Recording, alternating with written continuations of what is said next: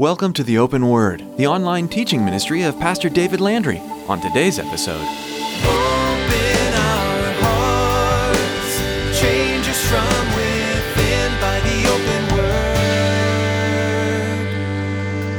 Give us ears to hear your truth and eyes to see the needs around us as we draw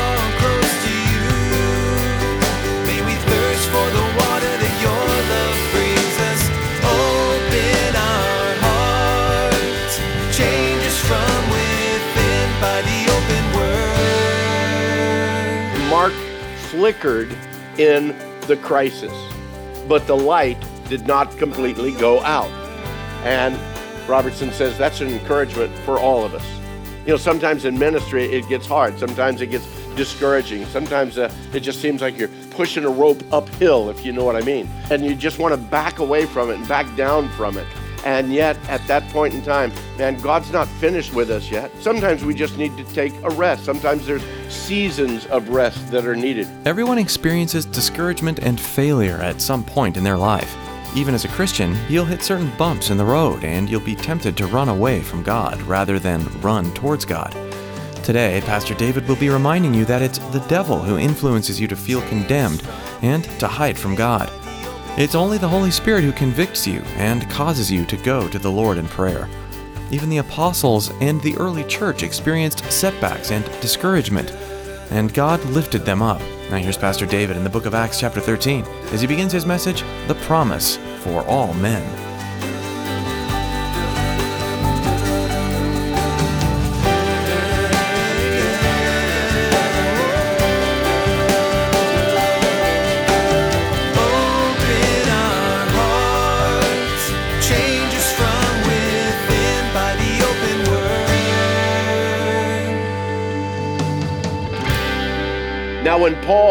And his party set sail from Paphos, that's there in Cyprus, they came to Perga in Pamphylia, that's along the southern coast of Turkey. And John, John Mark, who was with them, departed from them, returning to Jerusalem.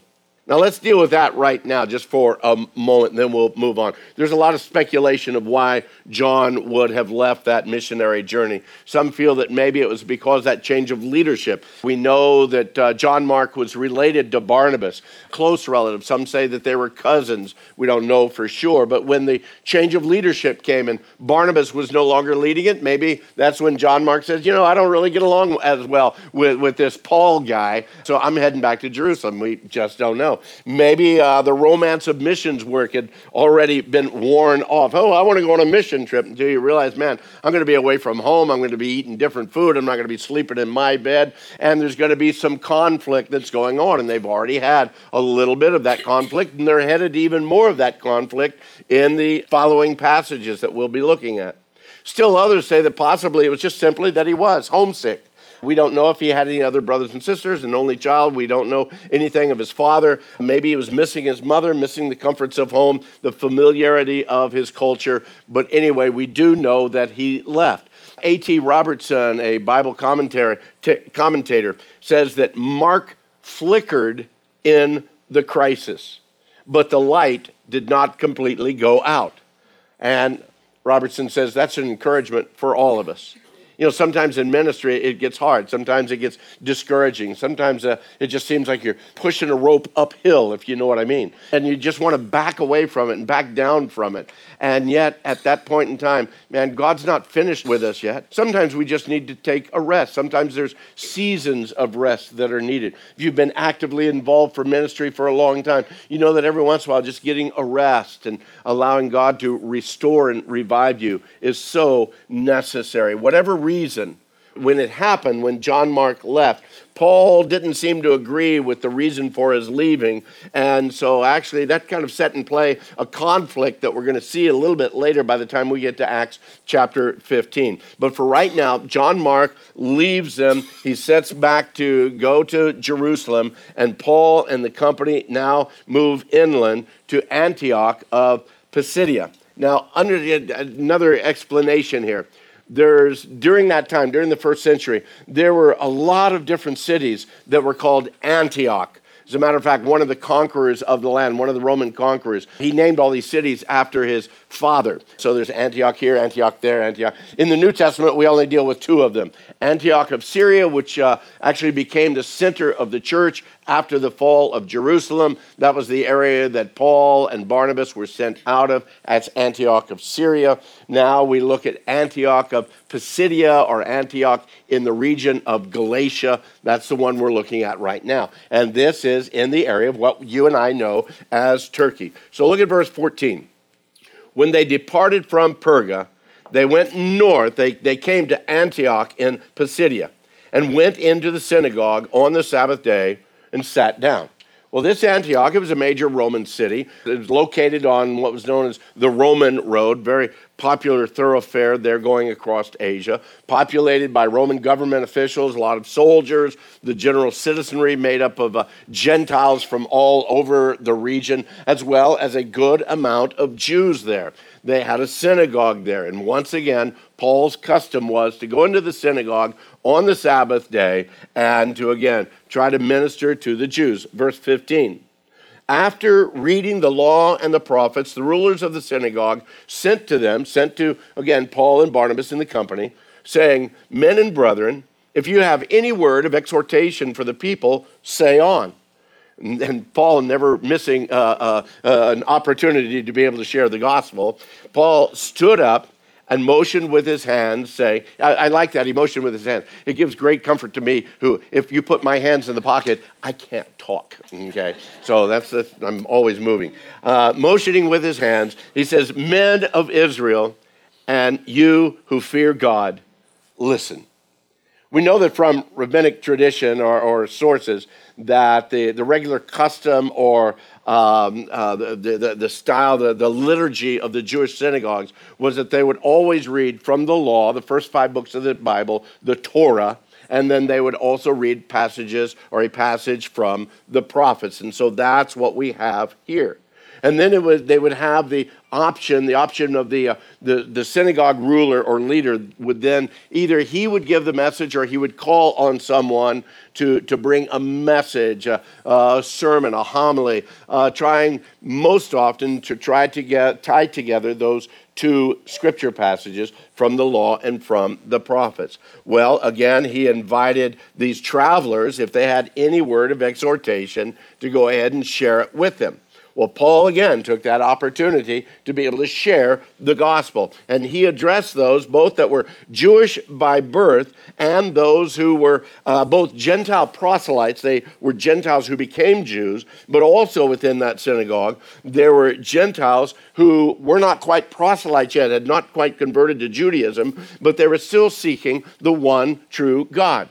Now, we don't know what the reading from the law or the prophets were of that day, but Paul takes the opportunity actually to bring them all the way back to the forming of the descendants of Abraham to become a people or to become a nation. A nation that was formed by and formed for God's purposes. He speaks of their release from Egyptian captivity and on through the time of King David. Look what he says here in verse 17. The God of this people, Israel, chose our fathers and exalted the people when they dwelt as strangers in the land of Egypt. And with an uplifted arm, he brought them out of it. Now, for a time of 40 years, he put up with their ways in the wilderness. Now, let me stop right there. If you underline, circle, or highlight your Bible, and I always encourage you to do that, underline, circle, or highlight that little phrase, he put up with them he put up with them. Verse 19 And when he had destroyed seven nations in the land of Canaan, he distributed their land to them by allotment. After that, he gave them judges for about 450 years until Samuel the prophet. I don't know about you, but I, I, I love that fact that uh, Paul just brings lays it out there. He put up with them for, for those 40 years in the wilderness. Again, he wasn't calling them stiff necked or stiff necked. Uh, we can erase that one off the radio. He did not call them stiff necked and rebellious. How do I get by that one, my wife? And uh, Throughout this portion, actually, Paul keeps a very positive spin on everything, uh, as much as he could concerning Israel and their response or reaction to the word of the Lord. Now, these Jews knew that their forefathers were stiff necked and that they were rebellious. There was no doubt about it. They understood their history. But again, Paul stuck to that positive uh, route, reminding both the Jews and the Gentiles alike that it was God who fought their battles for them. God went ahead of them. He defeated those nations there in the land of Canaan, uh, defeated the seven different ones, and then he divided up the land and gave it to Israel. Then, through his mercy, God appointed, God provided these judges for 450 years to direct the people, to give them leadership. The judges acted in many different ways. Sometimes they were the leaders in battle, sometimes they were the leaders in spiritual renewal, but God appointed these different men and women during those 450 years until he finally came to Samuel. And Samuel he raised up as a prophet for Israel. Look at verse 21. Afterward, while Samuel was a prophet, afterward they asked for a king. So God gave them Saul, the son of Kish, a man of the tribe of Benjamin, for 40 years. And when he had removed him, again, if you underline or highlight, underline or highlight or circle, God removed him. He removed him. And then he raised up for them David as king, to whom also he gave testimony and said, I have found David, the son of Jesse, a man after my own heart, who will do all my will. So, serving as a prophet for some 80 years, Samuel had warned them do not ask for a king. A king's going to oppress you. A king's going to tax you. Don't ask for a king. But the people asked for a king anyway. Samuel got bummed about that. He went to the Lord. The Lord told Samuel, hey, they're not coming against you. You need to understand they're coming against me leading them. And yet God gave them a king anyway. Now, these Jews that Paul's talking to, they were educated in the Torah, they were educated in the history of Israel. All of them had full understanding that although Saul started out as a humble individual. His placement as king, as ruler over all of Israel, pretty soon that pride and that ego got in his way. And with that, Saul, even as king, he brought turmoil, he brought uh, spiritual decline, and he brought destruction to the land of Israel, to the nation as a whole. And I believe that that's why Paul reminded them that it was God that removed Saul. It wasn't the Philistines, it was God that removed him. God used the Philistines to remove him, but it was God's purpose to remove Saul as leader of Israel. God removed him, and then he raised up for them David as king. God set David up as the king of Israel. And again, because the Jews are familiar with their history, they knew that David was not perfect not in any way, shape, or form.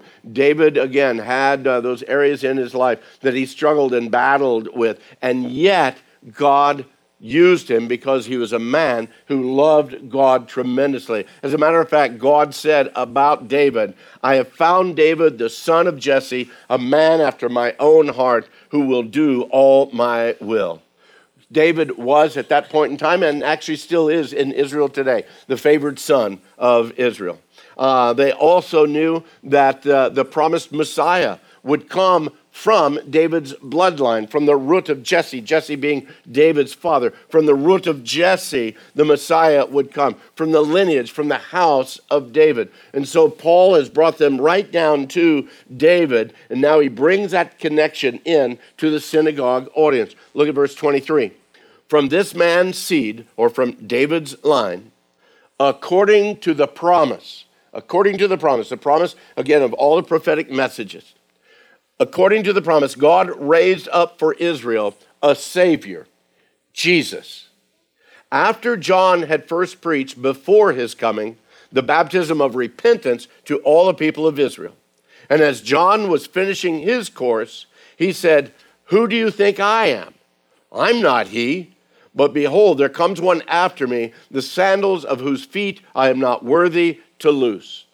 When Paul says that it's according to the promise, There's a multitude of prophetic words that speak about Messiah coming from the seed or from the family or from the throne of David. And again, these Jews in that synagogue, they would have been trained with that from the earliest of age, knowing and understanding. Just one of those I'll share with you this morning Jeremiah 23, verse 5. Behold, the days are coming, says the Lord that I will raise to David a branch of righteousness. A king shall reign and prosper and execute judgment and righteousness in the earth. In his days, Judah will be saved and Israel will dwell safely. Now, this is his name by which he will be called the Lord our righteousness. And the Jews understood, man, that's a, that's a messianic declaration, a messianic prophecy given by Jeremiah long after David was dead and buried and still in the grave. Even by the time that John the Baptist comes, John the Baptist's testimony, his ministry also would have been known to those Jews because John the Baptist was actually the first prophetic voice that they've had since the time of Malachi. Hundreds of years had passed, no word from the Lord. Then suddenly, out in the wilderness, rises up this man in camel hair with the breath of locusts, and he is the spokesman of the Lord, calling the people of Israel to repent. John had been well received, he had been loved by the Jewish people, not so much by the Jewish leaders, because again, he was telling and speaking the truth. And yet, John made it very clear that he wasn't the Messiah, he wasn't the hope of Israel. There was one that was yet to come. And even as he says, the sandals of whose feet I was not worthy to loose. According to the promise, God raised up for Israel a Savior, Jesus. Paul brings the message home now. And this is what it's really all about. Look at verse 26. Men and brethren, sons of the family of Abraham, and those among you who fear God, to you the word of this salvation has been sent. For those who dwell in Jerusalem and their rulers, because they did not know him, nor even the voices of the prophets, which are read every Sabbath, they have fulfilled them in condemning him. And though they found no cause for death in him, they asked Pilate that he should put that he should be put to death. Now, when they had fulfilled all that was written concerning him, they took him down from the tree, in other words, from the cross where he was crucified. They took him down from the tree and laid him in a tomb.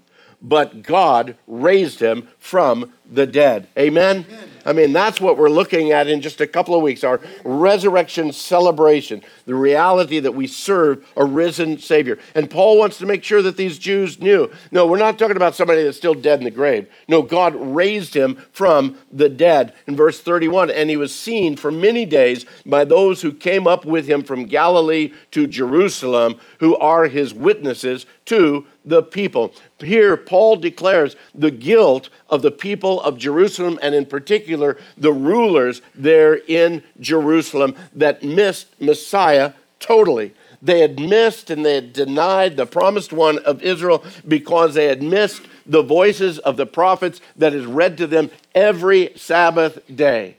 They heard it, they listened to it, but they missed it. They did not receive it. The message should have been familiar to them, but they still missed it. The Word of God was in their heads, folks, but it wasn't in their hearts. You know the sad place of the church today? We have many who can quote scripture verses, who can tell Bible stories, but yet Christ is not truly in their heart. They've not been born again by the Spirit of God.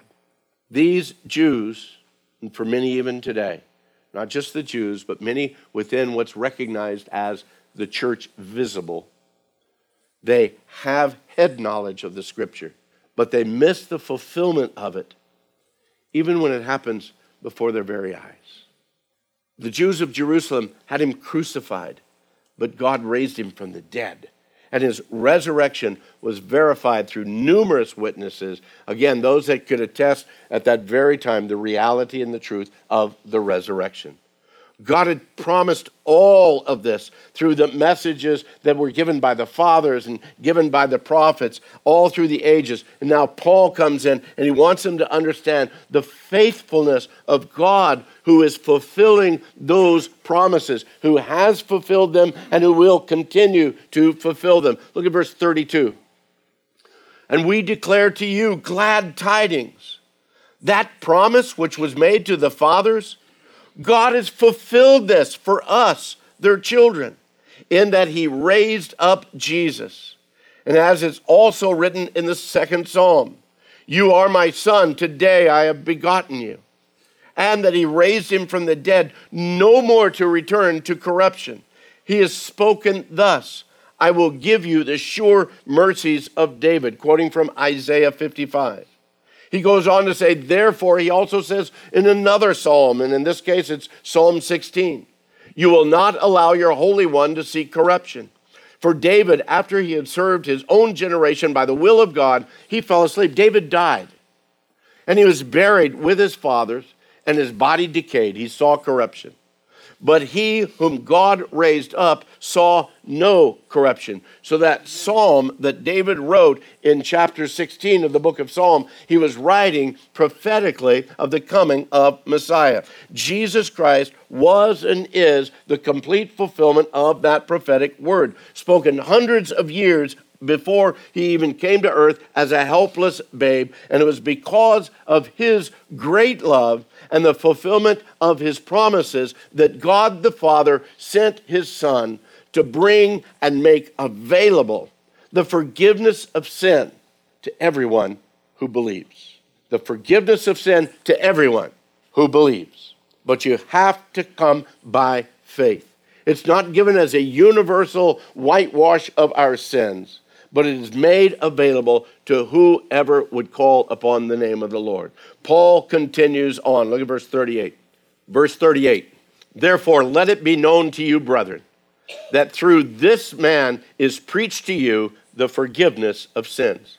And by him, everyone who believes is justified from all things from which you could not be justified by the law of Moses. Again, if you highlight, circle, or point arrows in your Bible, everyone who believes is justified.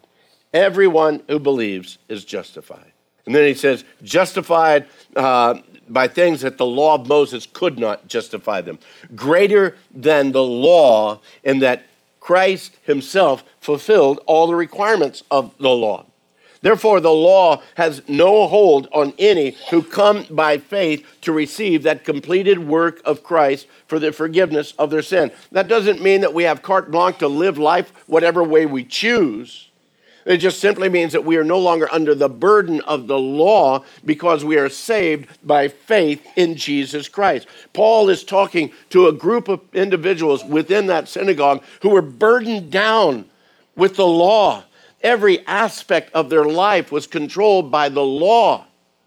And Paul comes in and says, No, it's not by the law of Moses, but it's by faith in the coming of Messiah. The law could never bring forgiveness, it simply showed how sinful we are. We go and we look in a mirror and we see in that mirror, oh man, I, the dirt doesn't go away, does it? That mirror doesn't have any ability at all to clean you. It just simply shows you how dirty you are. And as a matter of fact, the more intently we look at that mirror, the more dirt we see, don't we? Suddenly we realize, man, I am absolutely filthy. I don't have just a smudge, I'm filthy all over.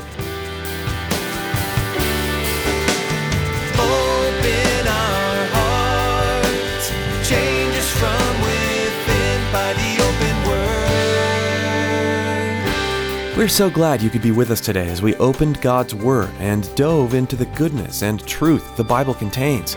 If you've missed any part of today's message in Acts, we encourage you to refer to our website, calvarycg.org.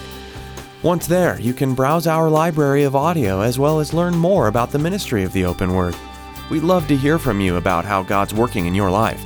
Please give us a call at 520 836 9676 when you call, please let us know how we can be praying for you. Again, that's 520 836 9676. If you prefer accessing information through social media, visit our Facebook page and keep up to date with all that's happening at the Open Word. Just go to theopenword.com. You'll be directed right to our page. You'll be able to explore more of Pastor David's audio there as well. As our time comes to a close today, Pastor David has a quick word of encouragement to share with you. Hey, thanks, Chris. Any time you spend in God's Word is valuable, and I'd like to encourage you to do it as often as possible. By diving deeper into the Scripture and letting it saturate your heart and mind, you'll be ready to take on your day as well as be prepared when the enemy attacks. If you're not sure where to start, you can begin by reading today's passage again. Or simply let your Bible fall open. If your heart is open to the Holy Spirit's direction, you can't go wrong. Hey, thanks for tuning in today. And I hope you'll join me again next time on The Open Word.